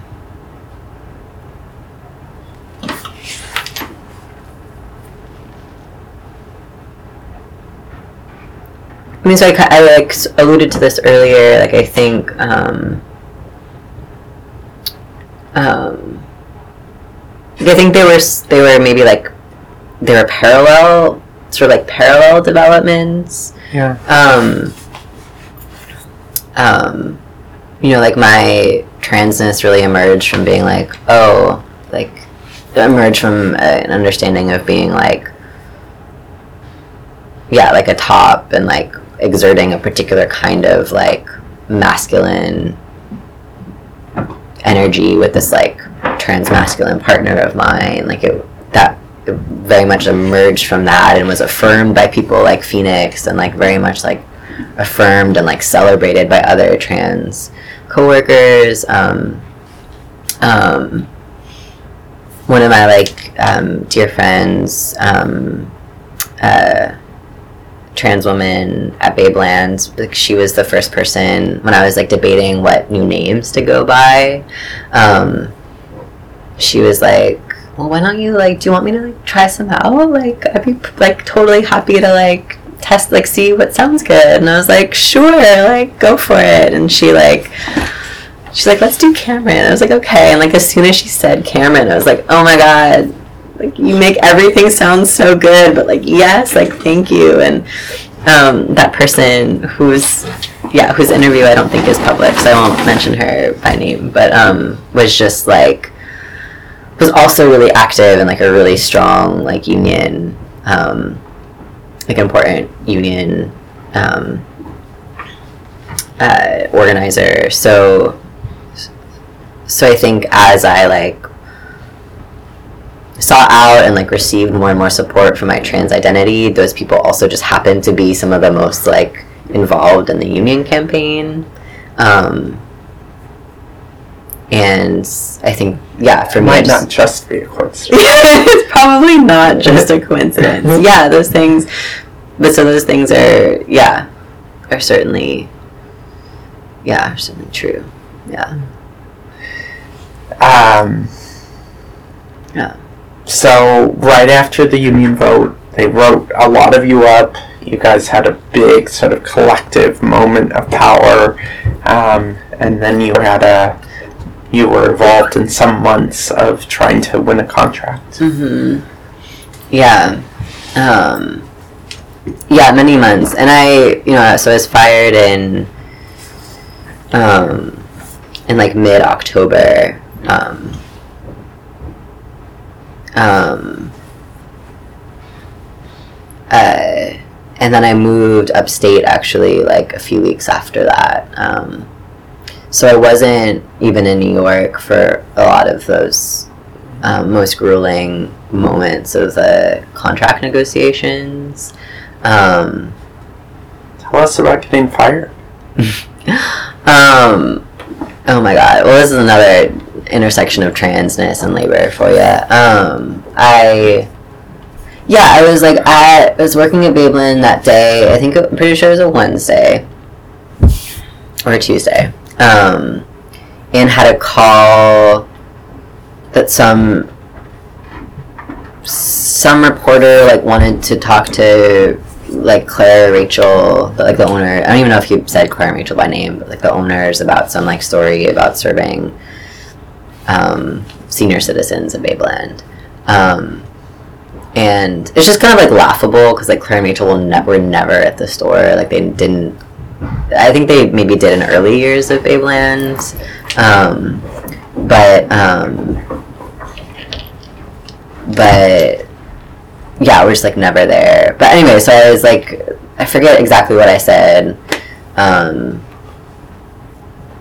but like mentions like mention the word union, um, and the next thing I know, As he- in, you might also be interested to know that we're trying to form a union here, or um, or yeah, something like I think it was like something to might effect of like yeah, it's like you know we um like you you might be interested in talking to like um to like workers who are um who were like on the floor with with client like with customers like we would have a lot to like say about um, kind of how Babeland supports um, elders and their like sexual lives and yeah probably like you know sort of snarkily or sneakily probably was like and by the way we also recently unionized I don't know but like the workers are probably who we want to talk to or, or maybe one of the people we want to talk to for this like story. Um and then like left work. I think i got a text or a call from steph about that reporter who then had contacted the rwdsu about doing a story about the union which i had not told him to do. I just it was like really like it felt in my memory of that conversation with him was like a thing that i mentioned in passing. Um and I'd, like taken down his number and was gonna like you know pass it along to whoever the media policy is. And I think like meanwhile too, it's like the culture of like Babeland's management would just like send like even though they weren't supposed to be changing their rules under like status status quo, um, which is kind of like a, a a freeze in like policy changes from the moment that the election happens and is ratified through contract negotiation but they were like realizing that a lot of their policies like were illegal or were like unclear. So they were kind of like putting out these like quote unquote new policies that weren't weren't really new or they weren't supposed to be new but they were like clarifications of what had already existed. So it was just i don't know it was like a hot it was a hot mess. Um but yeah i got a text from Steph being like oh weird this person called like cool like really excited. Do you want to talk to him? And i was like i actually like i can't i'm like on the way to see happy birthday marsha and this like documentary done by um about marsha um uh who's like an, um like a black trans woman activist um formerly incarcerated person um, with two trans women coworker of mine coworkers of mine.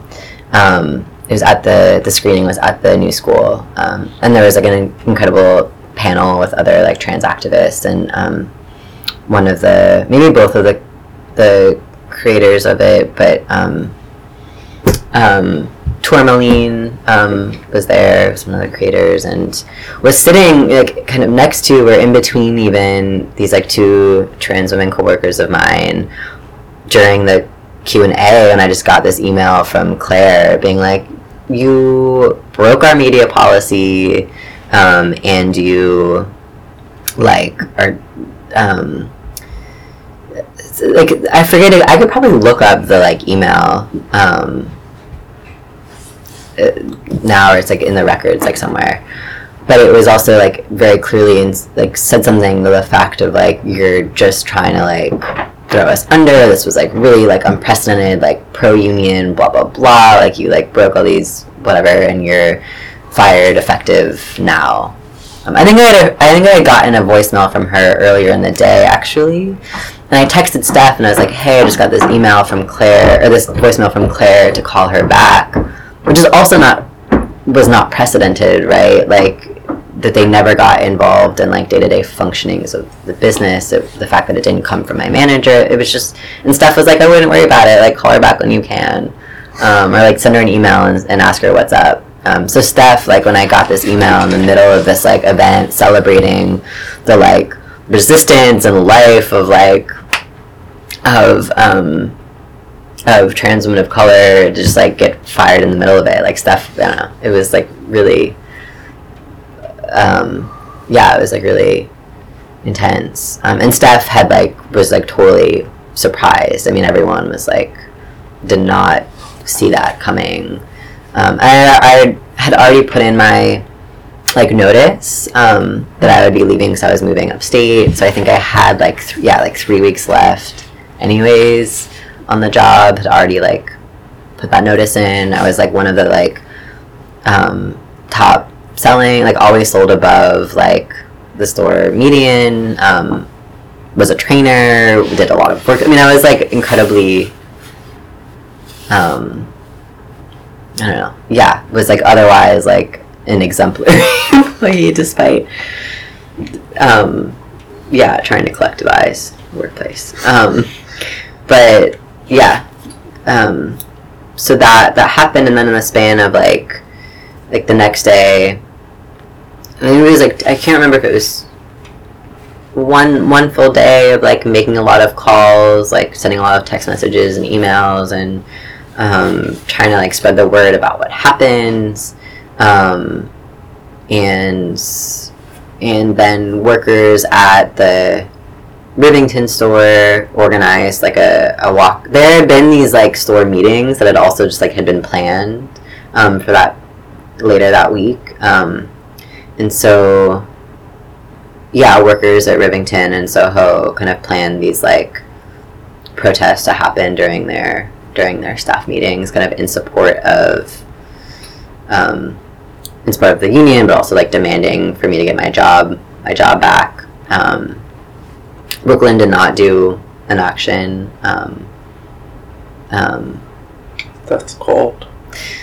it you know it was like a it was a it was complicated um but um but yeah and then i think we did like a bunch of different like a handful of different flyering kind of canvassing um right after also about kind of like my termination and kind of just like raising raising um awareness about the campaign and like the fact that it was like clearly an illegal an illegal firing and that it was like just part and parcel of the ways in which um, um, yeah management was trying to like fuck over their workers.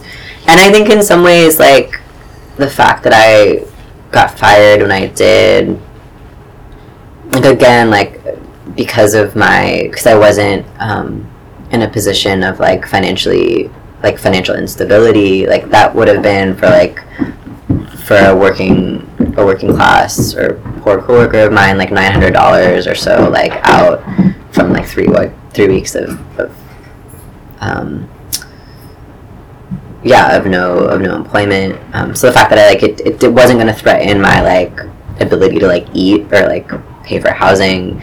The fact that I had really good relationships at all the different stores and the fact that it was kind of I think there had been sort of a lull in, in workplace like labor organizing um, and a lull in like momentum and getting our contract signed.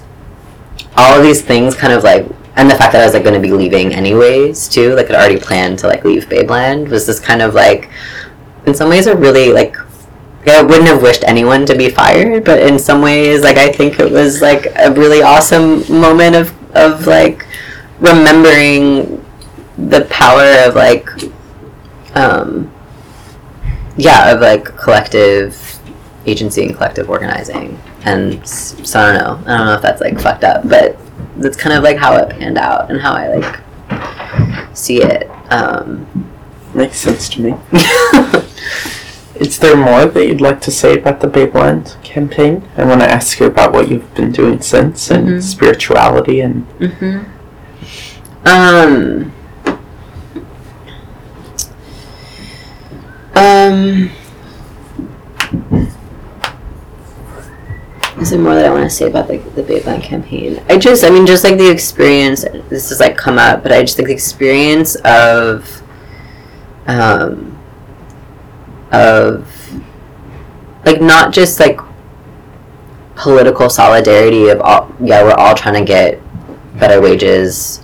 Um, we're whatever, like better wages, better like, um, like job security, like benefits. Like yes, we're trying to do all these like structural things, and also like just solidarity in the sense of like the experience of being marginalized in like all sorts of different ways as like trans folks as women as folks of color as poor working class folks like the ways in which the experience of that marginalization was in some ways like much was like very heightened by the union campaign because of the ways in which management um, was so clear on wanting to clear on the ways in which we were we were insignificant to them like clear in the ways in which like our ability to sustain and like live um, uh, lives with like respect and like financial solvency um, was just like so unimportant to them. Like that coupled with then like in the face of that really coming together like in our marginality um, to experience ourselves as powerful to experience ourselves as capable of of impacting like structural change but also this kind of like healing work that i think was so much of what we were doing anyways with customers right? Of like trying to plant these seeds of like different different ways of understanding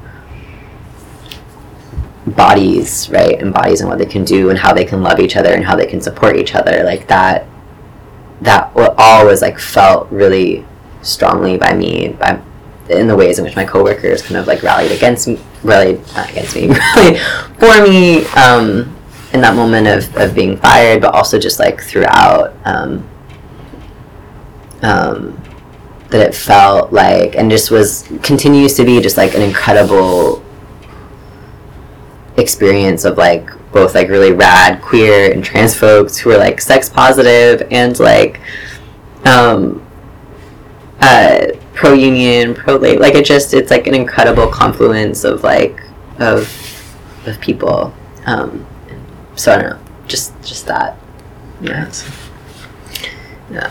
So where did you move upstate? Um, I moved to Troy, um, which is um, a town kind of 15 minutes away from Albany, in the capital capital region. Um, I moved there because a, a former housemate of mine, um, one of my dear friends, um, asked me to be present for the birth of her child, um, uh, which was an incredible, kind of incredible um, yeah, like honor to be part of that. Um, but I moved in November of 2016. Um, Sylvie was born um, in April the following year um, and ended up working, um, getting a job at the capital, um, uh, the Pride Center of the Capital Region, doing um, being their like program coordinator. Um, so doing um, doing some like public panel stuff of like gender 101 trans 101 um, um, sex ed 101 i taught on valentine's day a, um, sex ed workshop for pe teachers which was like just so funny um, but then a lot of like um, also like volunteer volunteer training um, and facilitating of different of our um, of our teen our teen groups for LGBT youth, but then also our kind of trans um, adult trans groups. Um, organized like um, what they call a prom alternative prom, which is like 300, 400 youth from around the capital region. Um, it's like big event. Um, yeah, did a lot of like fun, fun stuff. Um, there's a lot. I mean, I don't know if you were um, the the executive director, um, Martha Harvey, is like an incredible uh, TERF. Um, so there's a lot of like a lot of transphobia in that institution, that workplace, and another. Um, Oh, that's horrible. it's really bad. There's a lot of stuff. Um, yeah, Are a you lot still of working there? no, God no. How Um, long were you there? I was only there for like seven months, maybe. Um, because I moved, I began, um, started, um, like moved back to New York City to do my, um, to get my like Master of Divinity at Union Theological Seminary. Um, but yeah, that's like a whole. Um, there's a whole other story of like incredible trans um, trans activism and organizing around um, the termination of um, my um, my dear friends um, uh, Jonah Moberg. I'm sure that they wouldn't would not mind them being here. They're another like trans feminine person who was fired illegally for um, uh, yeah um, I don't even remember what the the actual like incident was. It was something about Facebook page and TERFs and this kind of like clash of old, older, primarily white lesbians um, and kind of like conservative folks in the community upstate clashing with what was really one of the most, if not the most, like active adult group that we had was like the trans, um, the TGNC community who was always like really well attended. I mean, folks with like a lot of different needs who really saw the trans the trans um, uh, trans pride like support group as like one of the only places that they could go. A lot of like I'd say like probably mostly like trans women and trans feminine folks, um, uh, who's like one of their only relatively safe spaces was the Pride Center. So when this when this kind of like Facebook like thing happened of like and and Martha basically like I think like yeah, it was in support of like these old, like these like former board members or current board members who were just like spewing all this like um, this TERF, which is um, trans exclusionary radical feminist. Um, this like transphobic rhetoric, just kind of like letting it exist up there. Um, and I think actually now that I'm remembering, I think Jonah, as like one of the employees, one of the I wasn't working there at that time. I'd already um, kind of transitioned out of staff. Ended up deleting the post um, and kind of like closing the Facebook page for comments because it had just gotten so violent and so volatile, and there were a lot of like threats against local trans women that were happening on this um, on that page, and Martha Jonah then got in trouble by Martha for having removed for like ex- exerting agency that they didn't have to like take down that post. Um, which yeah, kind of like snowballed into a whole bunch of other stuff. Um, yeah, that that all happened. Um, there's stuff like um, in the Times Union, but I think probably other. The Times Union is the um, one of the.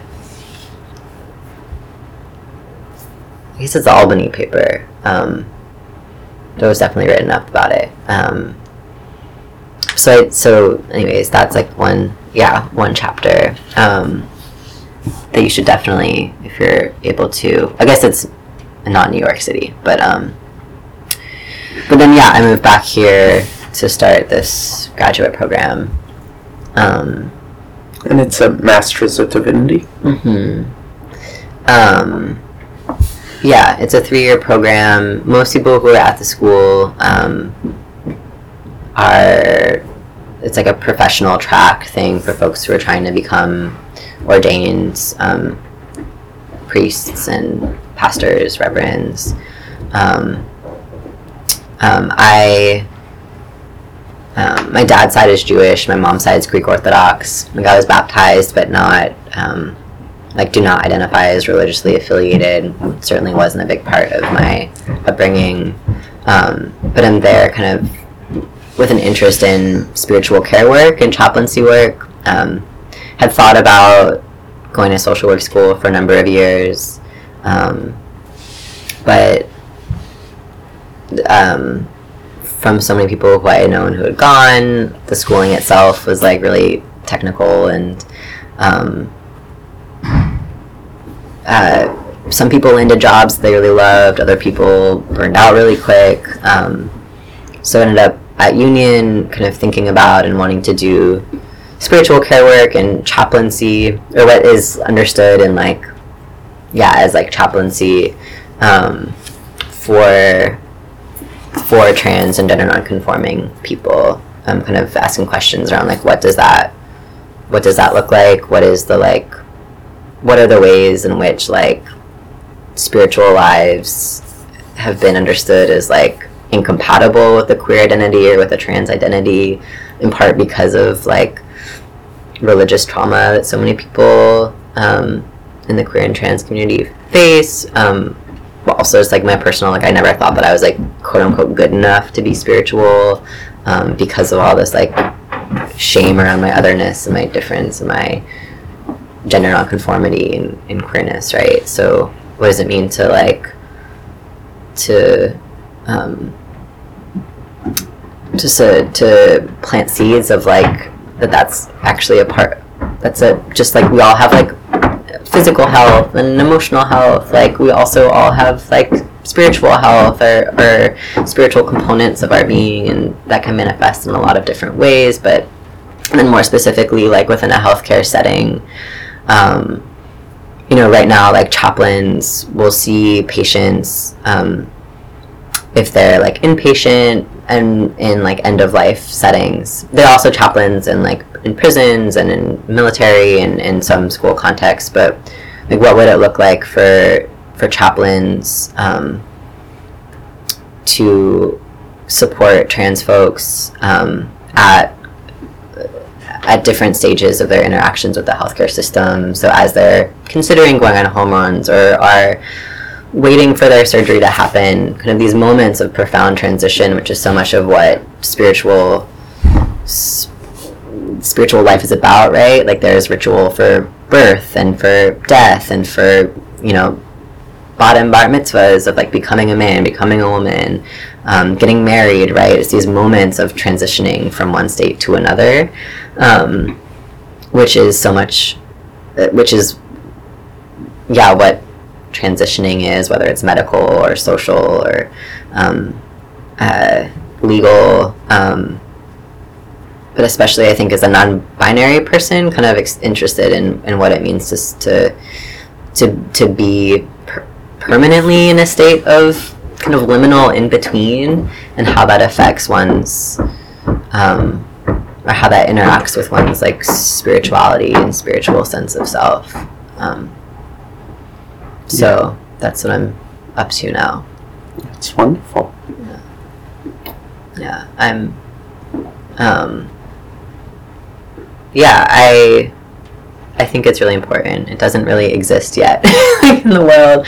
I mean, Mount Sinai, um, they the Center for Transgender Medicine and Surgery opened, I think, like two years ago, and they've had chaplaincy services there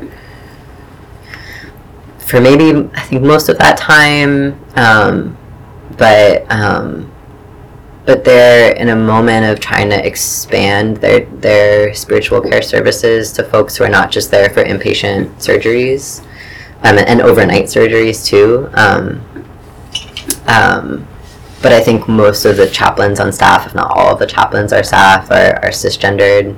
Um, and so I think certainly part of like Babeland organizing, it's just like it's it like has to. There's like a peer to peer kind of like element of of I think the most profound forms of healing, right? Um, so to be like a trans chaplain or like I think about it as like I want to call myself like a gender doula almost, right? Where it where it doesn't have this like religious or like Christian kind of like undertone or this kind of like chaplain. Like I think people a lot of times like will ask me like, "Do you wear a collar?" And I'm like, "No, I don't wear a clerical collar." Like it's really cute. Like I think about like Halloween costumes of like being a kinky priest, but um, but no, it's like really it's just about like being present, being present for people and helping like hold um yeah, hold hold space. And not just in like a universally like comforting or supportive way. It's like sometimes it's like holding space for people to feel into their pain. Um, I was um, I worked this past summer at Albany Medical Center as a um, as a chaplain, and um, and it's like incredible and powerful work. And I just I wanted to be available and accessible um, to people, not just religiously affiliated people, not just Christians, um, not just folks who are dying or facing like chronic illness, but um, but everyone. And I think that I think that that is important also for our like political movements, also for um, um, yeah, this kind of like how are we how are we caring for each other, for e- ourselves and each other? Um, what does it mean to like be in a body in capitalism under like this this white supremacist transphobic administration? Um, how are how are we actually showing up in our day to day lives? Um, and that that feels yeah that feels very much like life's life's work so. Is there anything else that you would like to say and have included in this interview? um, i feel like we covered a lot. There's a lot of stuff. Um, no. Um, just thanks for doing this work. Um, Thank you for giving your time and story. yeah absolutely.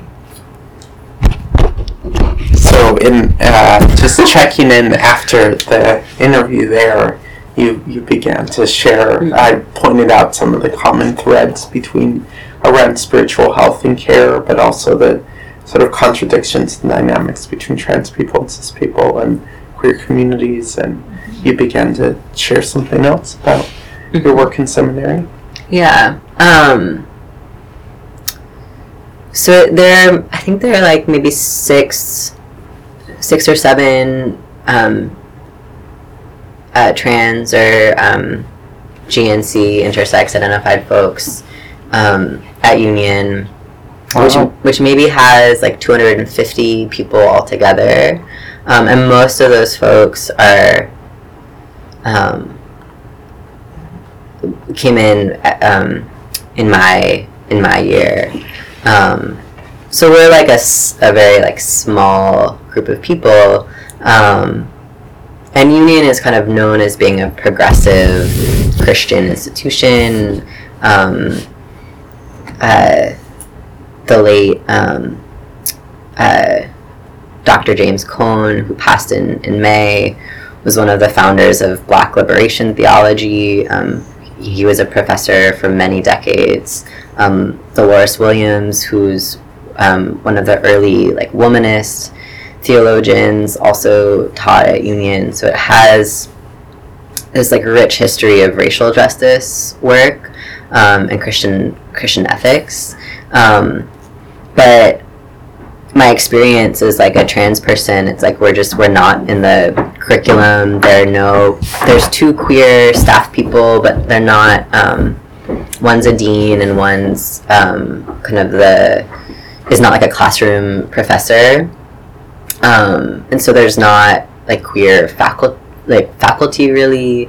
Um, and so it's this like really profound experience of just like isolation and a lot of kind of people being like oh you're doing you're like oh you're trans cool like that's cool like oh you're doing trans stuff like that's great keep doing it. But without a lot of critical engagement with my ideas kind of this like experience of just um, people kind of like deferring to my expertise um, and which is fine, but it's hard. It's not a place where I feel like I'm growing, and and most queers and many of the trans folks are kind of invested in the religious communities and kind of making those spaces um, uh, queer queer affirming and um, queer friendly and inclusive and which is an incredible project and I like wish them all well but it's not necessarily folks who are asking structural questions um, about like imagining new new ways of organizing like new new what are the new institutions what are the different alternatives to to what currently exists. And so yeah so it's an experience of like a lot of uh, social and academic and spiritual loneliness. Um, and yeah i just I, I often wonder i'm like will i ever have a space like babeland again? Like where there's just this like rich confluence of like trans people and queer people who are committed to each other in these like very like explicitly interdependent ways. Like you can't have a union if you're not committed like committed on a really foundational level to your coworkers. And i think probably the same thing is true for a lot of religious communities or like the ideal right is that this that that spiritual practices heighten our our sensual knowing of of the like fundamental like interdependence of our of our lives right? Um and and not you know my hopes so that it's not just in like a kind of spiritual or esoteric like we are all one sort of way even though that's important but it's also like the structural question of like how are what are our economics look like? How are we sharing resources? Like how are we redistributing resources? How are we like materially and this is also like comes from living collectively for three and a half years too um, and that space being really incredible of like sharing meals and sharing resources but also like a I uh, yeah, I think in some moments also failed um, to do some of that like economic um, yeah that that work around like uh, uh, yeah economics that really like support and take into account identity in addition to um, uh, and and how that identity shapes and influences one's ability to like make money and, and literally like survive. Um, so um, yeah so i just I, I i feel like i'm constantly searching for a community and and yeah more community people who really want like opportunities to like deeply invest in other trans folks and like and and like um and what that I don't know exactly like what that what that looks like at the intersection of transness and like spiritual care work and like collective organizing, collective living, but but there's this kind of sense of like um, of wanting to find that. And then also being like a graduate student and being like immensely overwhelmed by papers and work and things like that. But that's yeah, that's what I was gonna add, I guess. Yeah. Yeah. Makes a lot of sense. Uh, okay, you can turn the